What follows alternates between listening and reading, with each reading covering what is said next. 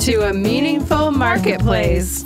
I'm Sarah Masoni from Oregon State University's Food Innovation Center, where I've helped countless dreamers launch their new food products. It's the science of taking a food delight from the kitchen to mass manufacturing and still keeping its great taste. That's what I do. I've been called the woman with the million dollar palate, although I haven't tried to cash that check yet. Listen in weekly for real life stories. I'm Sarah Marshall, owner of Marshall's Hot Sauce and author of Preservation Pantry, modern canning from root to top and stem to core. I love inspiring business owners to get started on their journeys, encouraging folks to be part of their local community, and I'm excited to help business owners tell their stories. Join us as we explore the journeys of women entrepreneurs in the food and beverage industry. Hello and welcome to Masoni and Marshall, the Meaningful Marketplace. We are here weekly to discuss the journey of female food entrepreneurs. We are glad you've joined us today as we bring you stories of hope and inspiration. This is Sarah Marshall, owner of Marshall's Hot Sauce. And Sarah Masoni of Oregon State University's Food Innovation Center. Sarah Masoni, last week on our show, Yeah. uh, we had Portland Creamery as a guest, and Yes. I totally forgot to mention the cheese award that you were presented at the at the Specialty Food Association. And I posted a picture of you today on our Instagram of you and your big cheese medal. Will you tell people what that medal was? well, actually, I was inducted into the um, International Guild of Cheese People. It's uh, originated in France. And actually, I was um, inducted last uh, July at the American Cheese Society meeting here in Portland, but the medals got stuck in all of the hubbub in the airports. And so David Gremmels from Rogue Creamery had been over in Spain and he took all of the medals that were stuck in France for a year to the fancy food show. And then all the people that were at the fancy food show who hadn't gotten their medals got their medals last week. Oh, he's like a trophy rescuer. yes, he had a special duffel bag and then he, you know, gave me my medal and shook my hand and all that stuff. Well, it was great that. wearing that medal at the show because everyone stopped and talked to me. Yeah, totally. It's a big deal. Yeah, it is super cool. That's so cool. Well, congratulations. And I will try to put the correct information on um, our Instagram because I was just like, yay, my friend won a medal. it's like So- having a bulletproof vest. yeah, it's huge. Is it heavy? I think probably weighs five, six ounces. So Yeah. yeah, it's kind of Yeah. heavy. Heavy for jewelry. well, that's so cool. Um, well, I wanted to announce we just uh, finished the scholarship application for this year. Oh, um, for our listeners, uh, the Portland chapter of Les Dames that I am the scholarship chair on, we're going to sponsor uh, another maker to come to the Fancy Food Show with Sarah with the Food Innovation Center. So um, there is an application. There's a call for applicants. So if people want to get that application, they can contact me or Sarah. We'll send it your way. Um, but yeah, people, please apply. We're going to send someone along with Sarah, and then with that, um, we'll pay for your booth, and then also we'll provide mentorship. So it's really great for people if it's your first food show or you haven't done one before. Uh, we have this great group of um, women in culinary arts. So we have people that are in media that can help you with a press release. We have people that can help you write recipes. There's lots of cookbook authors on the um, in the group. So we hope that people apply. that would be great. And there, um, the Food Innovation Center will send out the application as well. Yeah. So you can get it there. And uh, we want to thank our sponsor for supporting Masoni and Marshall. Thank you for helping us to spread the word about small women entrepreneurs. Let's hear a, weir- a word from our sponsor, Market of Choice. Market of Choice is a proud sponsor of the Meaningful Marketplace because we believe in the power of local entrepreneurs. So much so that we carry more than 7,000 locally made, raised, farmed, and harvested foods in our stores. Our passion is to help local makers, farmers, ranchers, and fisherfolk realize their potential through programs that help them succeed. Thank you, Market of Choice. We would like to introduce you to our guest today. We have Lisa Hall here with us. Lisa is the executive director of the Montavilla Farmers Market here in Portland. Welcome, Lisa. Thank you. Happy to be here. It's so great to have you. And we like our listeners to be able to follow along um, on your Instagram or internet journey. So it doesn't have to be your personal account unless you want it to be, but um, where can people find you in the world? Yeah, so Montavilla Farmers Market on Instagram and Facebook, it's just at Montavilla Market. And then our website is also montavillamarket.org. Perfect. We will link that in. And um, well, let's start at the beginning. So generally, you know, you're a little bit different guest than what we normally have because we usually have people that have their own business, but you are a very important part of um, all these makers that have we've had a lot of people on the show that um, are part of your farmers market. So i just wanted a little backstory about the montavilla farmers market if you have it. So like how long it's been around where it is those kinds of basics for our listeners yeah, so the market was created in 2007. I think it was like July 22nd, 2007 was its first market. And it was a group of community members, along with the business association, decided to get together and raise some money and, open a market. Uh, it is currently um, at uh, 7700 Southeast Stark Street, which is the same location as uh, it started in 2007. Uh, and that's in Southeast Portland. Perfect. And um, so we know when the market started, but how long have you been the executive director of the Montavilla Market? So, executive director, um, about 30 days. Oh, I yeah. started. I just uh, got this title at the beginning of this year. I was hired on as the market manager, and that was in October 2020. So, I've only been here a couple years, but um, I do feel a big part of that community. And I live in Montavilla, which is really cool. So, I, I see folks around uh, town a lot and um, could just kind of be a little more integrated in that community. Perfect. And how many vendors are at your market? So in total, in one year, we'll have almost what like eighty to ninety vendors. Um, but on one given Sunday, uh, in peak season, we'll have about sixty to sixty-five. And right now, we're in our winter season, which is about fifty vendors per per market.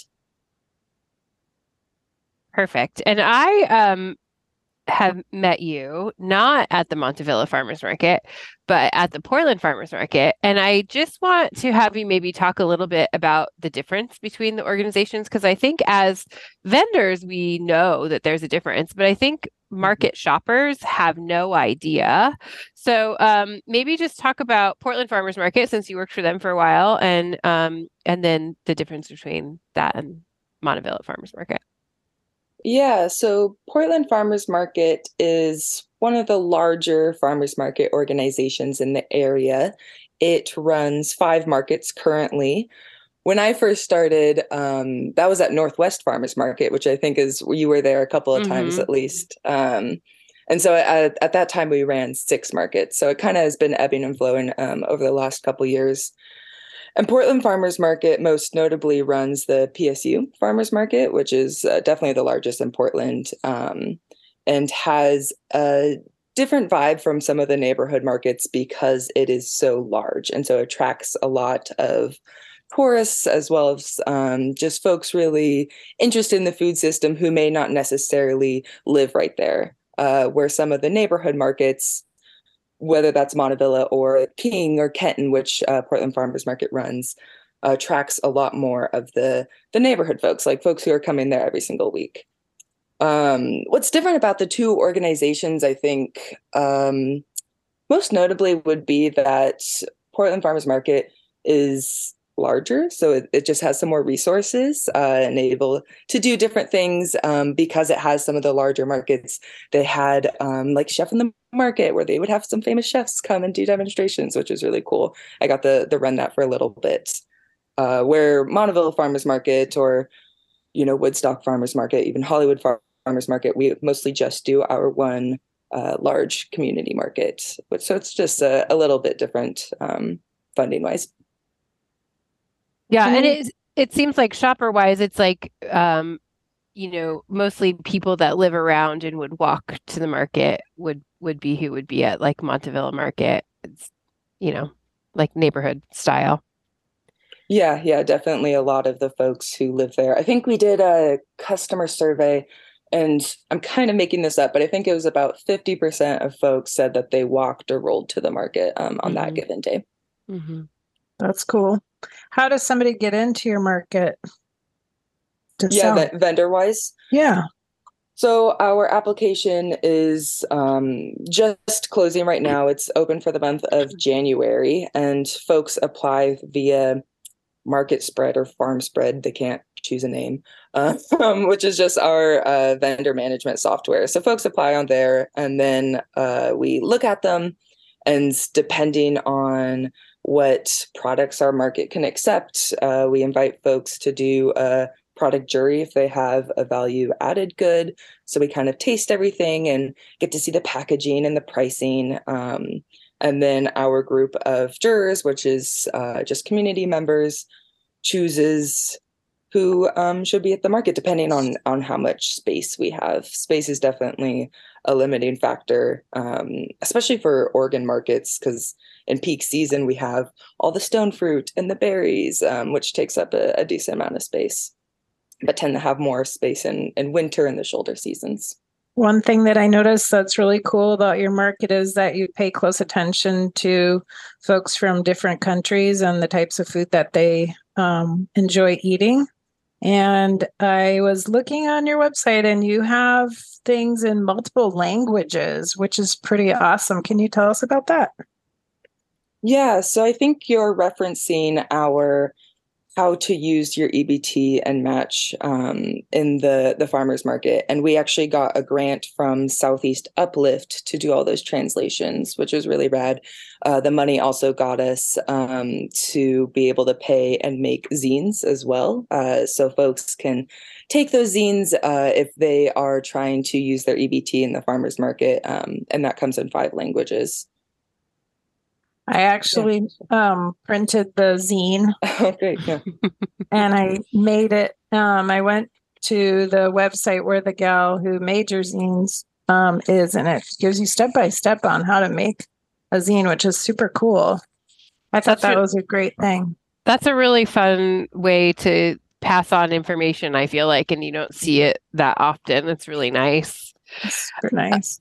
Um, you mentioned application process, so I wanted to ask, since a lot of our listeners are um, vendors, do you have any tips for a good farmers market application? Yeah. Yeah. So I think, I mean, beyond having a product that we don't have in the market, which mm-hmm. is pretty, that's pretty important. Or, or definitely eye catching, um, a unique product, or if we don't have a stable product for for whatever reason, having that um, is important. But I definitely think uh, the ingredient sourcing uh, can make someone stand out. We require our food artisans to source at least 25% of their raw ingredients directly from farmers. So going up and buying it from the farmer, not necessarily getting it through a distributor. But folks who have even higher percentage, that kind of this stands out. Um, and uh, some markets definitely prioritize that because you know the the market is farmer first. That's why a lot of them were created. And so being able to have all of our vendors support farmers is is important for for our mission. So on your website it says you're looking farm direct dairy products mm-hmm. asian american pacific islander relevant produce farm direct wine cider and um, beer salsa beans and grains have you had yeah, any so luck with beans the... and grains? I don't know anyone who produces well, that as much locally. That's a tough one. It, it is a tough one. And, and some of those more stable products are um, sometimes harder to do at farmers markets because yeah. if you're doing it on a small scale, they tend to be at a certain price point and folks are not necessarily used to paying um, that that local farm price for something like dried beans or grains. But there there are definitely farmers doing that right now. Um, the examples that you were just saying are some of those staple products that we wish that we could add to the market. Um, and we do have a couple applications. Fingers crossed that it works out. Um, but beyond those, we will definitely this year be accepting more than just those products as well. Those were uh, just something to get the the ball rolling for folks. So for the farm direct dairy products, I would recommend that you contact the two places, the Oregon Cheese Guild Mm, okay. and do an announcement that you're looking for folks and then also the Oregon Dairy Industries um, there is a meeting coming up in April but there are a lot of small um, farms right now that are bottling milk Mhm. and there's one I talked to a couple of weeks ago in Tillamook that's pouring out 225 gallons of milk a week because they don't have anywhere to sell it. Mm. So it would be cool if we could figure out a way to connect those types of folks to the farmers market that want to have farm direct dairy products. yeah. So maybe if you made a, um, if you had like an announcement and targeted specific groups, um, and then had some kind of a like an exception when you're trying to expand a part of the market where people haven't typically sold to markets, so they don't know that you're looking for those products. Mm, mhm. And then we could target through the groups that are um, actively engaged. So, like I said, we could send it out to the Oregon Cheese Guild and people like that. yeah, absolutely. Sounds like a great idea. Yeah, and I think cheese. I think Mhm. sometimes there's confusion among among vendors who apply that maybe they've applied to another market and they couldn't get into it, and so then they think that means they can't get into any of them, even though yeah. there are other neighborhoods or or even whole different organizations. But sometimes people don't really understand that. So I think um, you know there's a little bit of disconnect there, but um, but I Mhm. think we can try to connect all these people together. So those are good. Those are good cheese resources. Sarah knows her dairy. She's she's an expert. Mm, yeah. Yeah, I heard there's a medal. Yeah. Yeah, Mm, the metal to to prove metal. it. everything back to that metal. We're going to take a quick break and then we're going to come back and talk about some fave things about the farmers market. We'll be right back. Oregon State University's College of Agricultural Sciences and the Food Innovation Center are proud sponsors of Meaningful Marketplace. With a mission to serve all Oregonians, we are committed to giving voice to those whose food and agricultural stories are not always heard. By providing access and opportunity for a more diverse and just food system, because food brings people together. Okay, Lisa, tell us what do you have a favorite product in your market? I mean, you've only been there for a couple of years, and I know you'll say, well, all of the products are my favorite product, but um, if you could pick top three, maybe. oh, yeah. You can't ask me that. Um, How about it doesn't have to be vendor specific, but what about what good. about three things you would only buy from a farmer's market? There you go. Um, let's see. We pretty much, I mean, we pretty much only get fruits and vegetables from the farmers market. Uh, we get all of our eggs and all of our animal products. Uh, we get from the farmers market. Um, let's see. I some specific things that are farmers market. Honestly, just the varieties of vegetables that you can get at the market, especially right now and in the winter season. Um, I have three different types of radishes in my in my fridge right now which is i definitely think is special to markets where you wouldn't necessarily get that at all grocery stores um, we have a really great variety of mushrooms right now Mm. which i especially love um, and i uh, honestly i'm not very good at cooking meat uh, in, in Oh. college when you learn how to cook i was vegan and so i'm trying to still learn how to cook meat so i, I love going up to a rancher and saying hey give me something that's kind of easy to cook and tell me how to do it and i'll, I'll do it uh, so I think I think that's definitely a, a special relationship that I have with our ranchers um, as well. That's cool. Yeah. For meats, I think the biggest trick is having a thermometer Mm, mhm. and then finding out for the cut what the core temperature needs to be and not being afraid to really check the temp. A lot of times people overcook meats and that's when they start to get a little chewy. Yeah, yeah, absolutely. Oh, I thought of another product. Um, Cool. sorry, now this whole episode, I'm just going to keep thinking about more more. Um, but I love buying. Uh, I buy bones to make my own broth, which Oh. has uh, been really amazing. And then uh, I've been buying chicken feet uh, that I, I use for broth, but also my dog eats them. Um, uh, that he gets one every morning. Whoa! After you cook them, or you just no, just them to him raw? still still frozen. Yeah, because it's Whoa. Because it's mostly just collagen. Yeah, it, it's safe for them to to eat that part. wow. Yeah, I think that's something that um, it brings up a good point that I don't think people always think about for the farmers market is that there are lots of things that farmers offer that aren't just for people. So, like, Mhm. you know, the um, uh, because the farmers have, uh, you know, they're if they are a meat farmer of some kind, they have all the different parts. So, you know, I'm le- next to Tracy from um, Reisters. They do lamb, and so they sell bones for people's dogs. And so oft, you know, every day they don't even have them out, but people know that they have bones that they can buy for their dogs. And sometimes people buy them for um, doing Soup.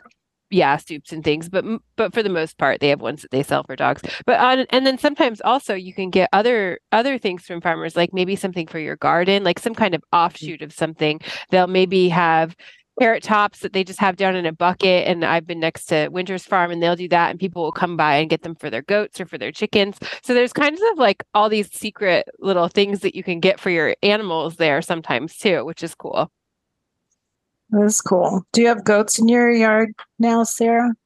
No, no, I need I need goats Help in my make- yard because I have so many blackberry bushes out I there. know, and you got a hill, so Yeah, yeah. No, you go out there and yodel for them. I have a weed whacker. That's it. well, um, Lisa, I have a, a question for you, and it's not to encourage people to break the rules of the farmers market, but it is encourage them to follow them. Is there um, a rule that is most often broken by vendors? Ooh, Oh, by good question. vendors. I Yeah. thought you were going to say people. Um, That's my next one.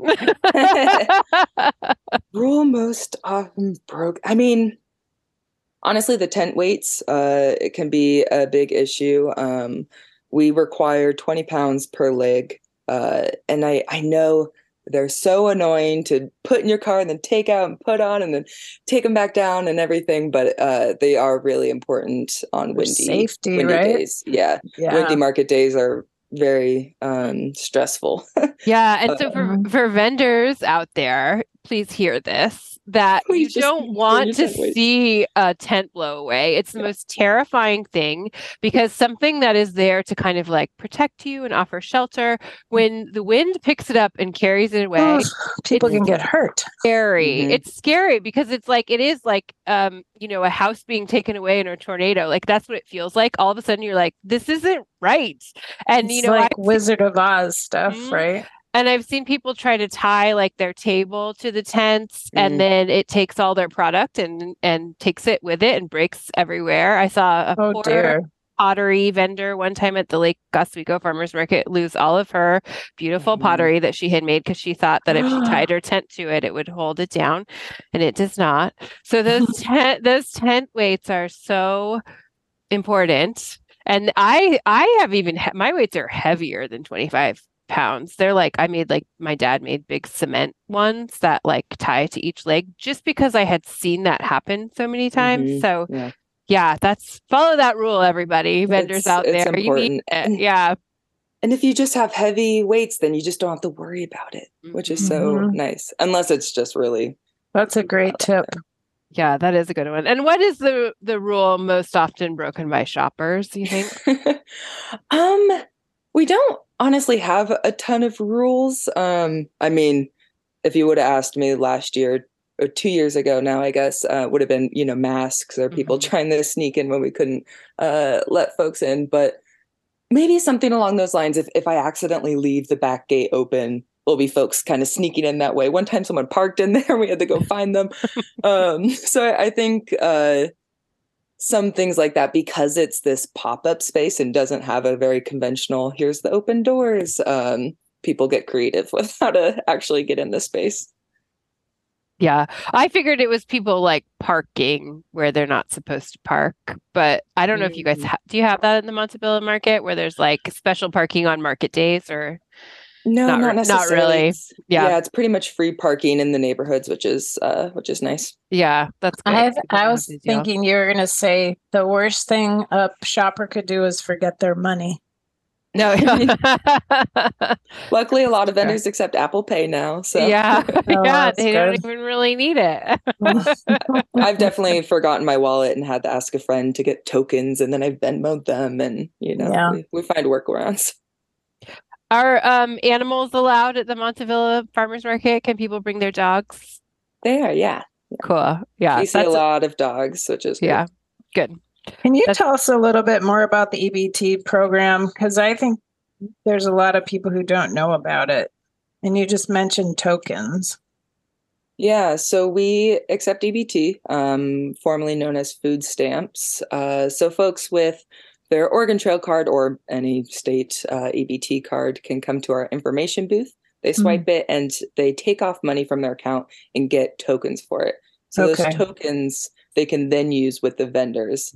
Um, and then at our market and most farmers markets in the state uh, also participate in an EBT matching program. So we'll Okay. match up to twenty dollars that someone takes off their card uh, with Double Up Food Bucks, which is is really great. Uh, and then folks can use that those extra bucks to use on uh, to buy fresh fruits and vegetables from the farms. So, but if they have a token and they use it and they don't spend it all on one ex, um, exchange, they get cash back. So with the one dollar tokens, no. Uh, The one dollar tokens, you don't receive any change. Um, but those five dollar tokens, uh, yes, you do receive cash change. Five dollar Okay. tokens can be purchased with um, with a credit card or a check, or folks who have EBT cash benefits, which is a little different from SNAP benefits. But And we match both. And you were talking about the double up food bucks, and that's where if you get 20 bucks, you get 20 bucks. So you have Mhm. $40 to spend. That's cool. Yeah, exactly.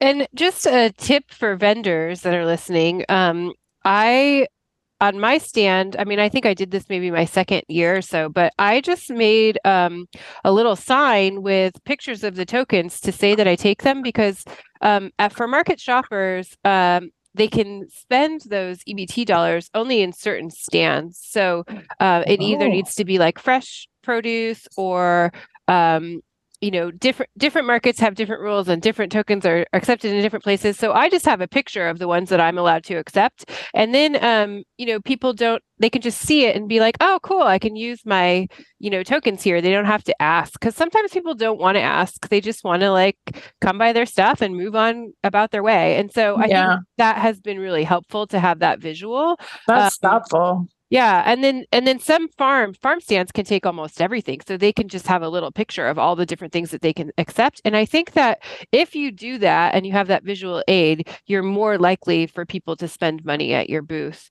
um, that maybe they wouldn't otherwise because they think they can't. Do you have any data, Lisa, for somebody that might be interested in having a market booth on what's the average sales per vendor in your market? Is there data like that?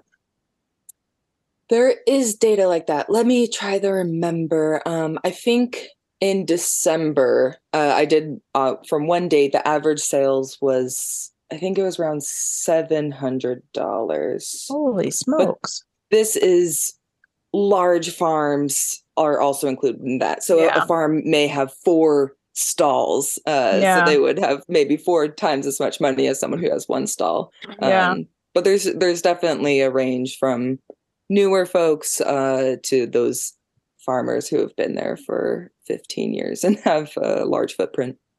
That's cool.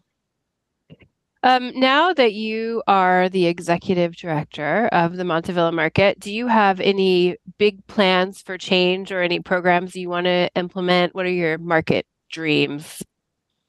Yeah, so right now our dreams um, are mostly going to be relying on grants that we're going to be applying to. Oh, We just uh, applied to one not too recently to try to um, uh, partnership, uh, have a partnership with Apano and pass out market money. Um, we're also looking at uh, doing one in the future. We're going to be applying hopefully in May. Um, that will be uh, like a winter market promotion and be able to bring more events and uh, get more folks to winter markets. So yeah, so so a lot of grants and kind of that future planning right now. Um, my hours, I'm now part time instead of full time, so it's uh, they're kind of being allocated right now, and uh, we're still in our transition phase, definitely. Well, and the farmers market, um, the Montavilla Farmers Market didn't used to be year round, right? Mhm. But it is now. Can we tell people the hours and what that looks like? Yeah, so we in our winter season, we're twice a month. Uh, it's the second and fourth Sunday of every month, January through April. So our next market uh, in February, it's February 12th, and then I think the 27th, and then I think it's March 12th and 27th from there. And then in May, we start back up with weekly. And this is 10 a.m. to 2 p.m. at 7700 Southeast Stark. So that's Stark and uh, 79th about. Perfect. And what what made the um you guys make the change from being a part-time yearly market to going year round? So let's see. I was I started this job on October 11th, 2020, and I believe the decision to go year round was made on October 15th. So I I kind of started, and uh, that was something that farmers had wanted, and the board said that to me, and they asked if I was willing to work those hours and wanted to kind of do that transition, and we did. But yeah, I I believe the main the main reason was our farmers wanted that outlet and our customers wanted a place to be able to buy fresh food year round. I have a question about this market spread um, software that's it looks like it's online. Sarah Mhm. Marshall, do you use that? Yeah, yeah. Whenever vendors apply to the market for I any of the Portland area farmers markets, that's what you use. Even But- like um, um once a month market like Sauvie Island, you still use that same software. So, but it looks like I if I wanted to have a market like at the Food Innovation Center, I could create an event. Would that notify all the people in market spread in my zip code that there's a market coming up so that they would know to go and sign up? I don't think I don't think so. I think Ah. they they would have to go well, but what vendors do is they can go in and um, like if I was like, oh, I'm thinking of applying to markets this year, I can go in and a list of all the markets that have open applications come up, and I can just apply to the ones that I want, and my information's pretty much already in there. I don't really have to enter new stuff except for that each market will have like kind of specific questions. You know, that's the only thing that really differs, but but I have all my products added in there so then I can just add them. It's it's really easy. Well, it's a great tool. I had no idea it existed. I'm glad to find out about it. And I'm thinking maybe it's something that I should have known about. Like, how long has this been in existence? Forever? But and not forever because that's not how I applied when I first applied to farmers markets. I'm pretty sure it was like on a piece of paper, like physical paper, but Oh, okay. but then yeah, but, and then I think So- online, but but it was everybody had their own systems, and then I would say maybe I don't know, Lisa, what do you think? Like six years ago or something, maybe there was like a system. Farm spread started when oh, I don't know if they started, but Portland Farmers Market went to farm spread when I was still there, which Yeah. was probably like 2018. Yeah, Um, and then most other markets in the area besides Portland Farmers Market and Montavilla, to the best of my knowledge, use Manage My Market. which Mhm. is a very similar software. Um, and the, they've definitely been around for a lot longer, but I, I couldn't tell you yeah. uh, how long.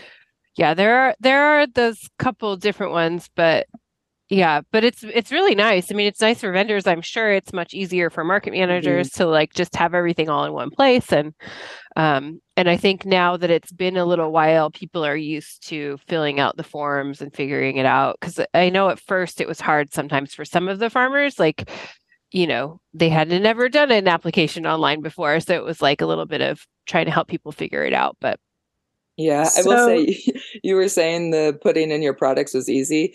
It's less easy for a farm that has 150 different Yeah. uh, vegetables. That that was definitely a little bit hard to try yeah. to get folks to do that. So Yeah. there's market spread and then farm spread.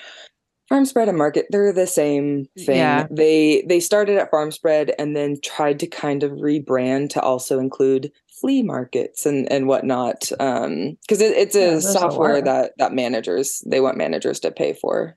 Um, Yeah. Yeah, because it costs you eighteen dollars to get a profile.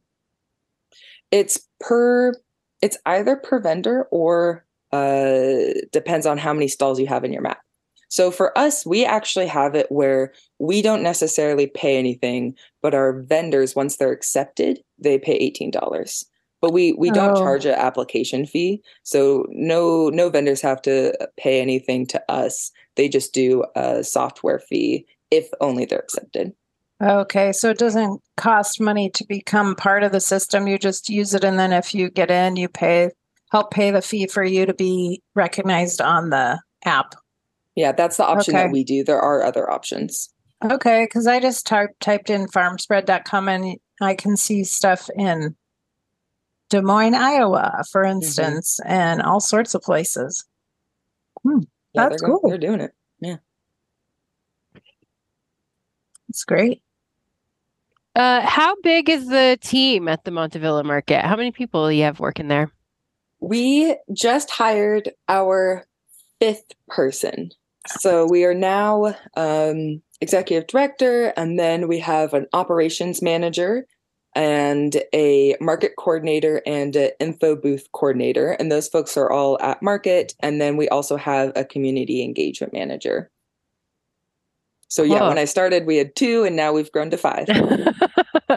That's good. That's a good size. That's still um, manageable. I was Yeah. going to ask you about, um, you know, to be a market manager, which I've seen you do for a long time, um, and to be, you know, an executive, any of these positions within market managers, you're working with community, you're working with staff, and you know, you have to kind of approach every situation with grace and with Mhm. um, you know, problem solving skills. And so where does that come from for you? Because I I saw you do that so well at the Portland Farmers Market. Um, what experience did you have to lead you to that point? Is it just from doing all of these farmers markets? Yeah, that's a that's a good question. I I mean I did event planning. I think it's just a customer service thing. Mhm. It's it's being able it's almost acting in a in a way. It's being able to have a, a calm demeanor for someone and just being approachable and uh, trying to figure out their problem where maybe this uh, on my outside isn't necessarily how I'm feeling inside, but you you do this to kind of get the job done. Um, Mhm. I am someone like I make decisions very quickly. Not always the 100% best decision, but uh, it's something where, yeah, I'm just kind of that fast paced and get it done. So I, I, yeah, trying to listen to the person, get all the information, and be able to get a solution as fast as possible. Is just how my brain has worked, I, I guess. Yeah, it reminds me being a market manager reminds me a lot of being a social worker. And you know, Mm. you are engaging with the public in this way where of course there's going to be problems that come up because you're just dealing with so many people. So sometimes that means somebody's angry, sometimes it means um, you know, someone needs to be de-escalated, whatever it is. There's always something. And I think that a lot of those skills come into play for market managers that that do in in that world and so i always see you guys doing it and um and i just really appreciate your way of of interacting with the public i think it's very nice Thank you. What Yeah, is it's the great job. hardest part? Okay, since you talked about managing people, what is the hardest part of managing the market for you? Hmm. Is it filling the market or I would say finding new vendors? so we make we have to make a lot of decisions and sometimes fast decisions which is not necessarily most ideal. It's I, ideal to be a little bit more slow and thinking about all the outcomes but we're making a lot of decisions that can theoretically affect a lot of people's businesses. Um, and everyone is pretty high emotion about that because it is it's their small business and that's sometimes all of their money's been going into and all their time and uh, so having this one person making a decision that can affect a lot of people is um, it's a lot of responsibility, Mhm. and so I think that's uh, one of one of the harder parts. Yeah, there's a lot of weight on you guys because um, you know, if a market needs to close for safety, that affects all of the people that packed and prepped and picked all the food Mhm. for that day. And um, I know it's I know it's hard to make those kinds of decisions because usually it's like weather involved. So it's or or you know during the COVID times it's like health and safety involved. So it's very hard to make those kinds of things, and you do have to do them really quickly. Like sometimes those conversations are had where it's like everybody's tents could blow away or the trees could fall on on everyone you know and so you have to make those decisions that are hard and no one's always going to be happy with the decision you that you make but um yeah How do you feel about if somebody else is having an event on the same day that you are and they don't let you know Mm. in your Um, neighborhood? That's always tough. Yeah, I mean, I would say it is what it is. So you you got to take it and um, kind of uh, roll with the punches a little bit. But um, I always think it's best to collaborate so we can both kind of raise each other up. I think is really awesome. This last year, um, the Montavilla Street Fair is on a Sunday, so we were able to cross promote, and it turned out to be a really great day. And uh, we both, I think, brought people to each other's events, which I, I think can be really beneficial. Um, but yeah, sometimes there's businesses that do things and you're like, why did you do that? But, uh, you know, we're all just trying to make the best decisions for ourselves. And sometimes things kind of slip through the cracks. Do you have music at your farmers market? We kind of. Uh, we Kind we we have a couple of folks who come and busk pretty much every single market, but we do not have a main stage at this time. Uh, we actually have a um, small bite-sized Thursday market that just opened last year, um, and we plan on doing it again this year. It's just three months summer market, and we will have music there. I that's always fun think music really changes the atmosphere of the market. Mhm. yeah it's Yeah, really and- nice I was just gonna say during uh, our COVID times, which I mean we're we're still there, but at the very beginning, especially during lockdown, uh, markets weren't allowed to have music Mhm. anymore, and we weren't allowed to have programs. And we went from this community event to uh, an essential service, um, which kind of hit reset on a lot of those programs. It was a time to be like, we could step back and be like, oh, is that something that we really want to keep doing or that we want to put money into? And it allowed us just to to rethink things. I think especially with um there's some uh, turnover also. So i've i've never been at Montavilla farmers market while we had uh music there. And um yeah it was just it was just a time where we can kind of yeah rethink like okay that money could we be putting that into a different program or that space could we be giving that to a, a vendor as well I don't know this question answer, so I'm going to ask: Do farmers markets provide electricity to people, or do they have to have different sources of power? Um, it depends on the on the site. Some markets do. We do have electricity that vendors can pay for. Hmm. Um, some markets don't have any available at all, and then a couple markets I do believe allow generators. Um, but generators are just kind of loud and stinky sometimes, but Mhm. Yeah, sometimes it's uh, it's required as well. Yeah. Lisa, we always like to ask people um, what they need from the community. So, what does the Montavilla need from their community? What do you need from all of us? I would love for people to like winter vegetables more and come and buy them. uh, I, I think there is something that a lot of folks, or at least I, I did not grow up eating. Um, and it's a little intimidating seeing that celeriac or that black radish. And it's like, what do I do with that? But find recipes or just roast them, just roast them all. Mm. And they're all delicious. Um, and yeah, come, come to markets even when it's really cold or really raining because we're still there and the, the farmers uh, still picked and are, are sitting there and kind of relying on those sales outlets year round is is really important.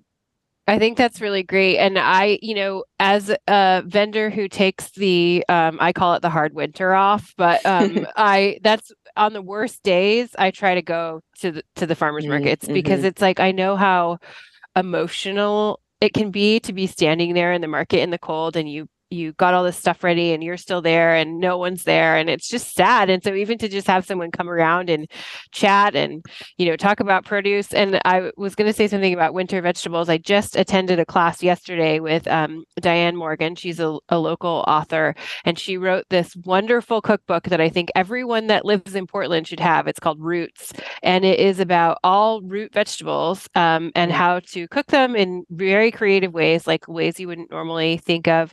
And it's perfect for people that live in Oregon um, during this time because she will teach you how to do everything with all those different kinds of radishes that you were talking mm-hmm. about, turnips, um, things like burdock root it just any kind of thing, root that grows in the ground she has done years of research to teach you how to cook with it so um, you could get that book and then you could go to the Montavilla market and buy all the things in it. yeah, sounds perfect. the perfect project for a winter market. yeah, if you had a cooking stage, you could have her come and cook for everybody one one time during the winter. That'd be fun. Yeah, maybe we could get that grant. Yeah, there you go. Sarah Marshall does that too. Mm-hmm. Yep. Lisa knows she used to run the program. the we'd, we'd, walk around the market together and shop is one of yeah. my favorite things. Hopefully someday that comes back to all the markets because it really is like my favorite. I love chef in the market at any of the markets. I've done them all over, even markets I don't normally vend at. You know, it's really fun. Yeah, and I I will say I learned a lot of cooking by just being in charge of that program. So I had mm-hmm. to watch all of them, yeah. and I do think I learned a lot. Yeah, for sure. It's a fun, fun um, experience for everybody, I think. So hopefully those come back in full force soon. All right. Well, unfortunately, ladies, it's time for us to end. So, Lisa, thank you so much for joining us today and telling us about the Montavilla Farmers Market. And I hope everybody goes to the market. I'm going to go. it's been great. Yeah. I'll be there too. We record Masoni and Marshall live every week. You can find us on your favorite podcast platform like iTunes and Stitcher. Thank you to our audio engineer, Lon, and our production assistant, Chelsea. If you want to be a guest on the show, you can send us a DM on our Instagram at Masoni Marshall. And we'll be back next week, everybody. Thanks for joining us. Bye. Bye for now. You're listening to the Startup Radio Network. Listen, learn, launch. 10% of our gross revenue goes directly to women entrepreneurs in developing countries around the world through Kiva's microfinance program.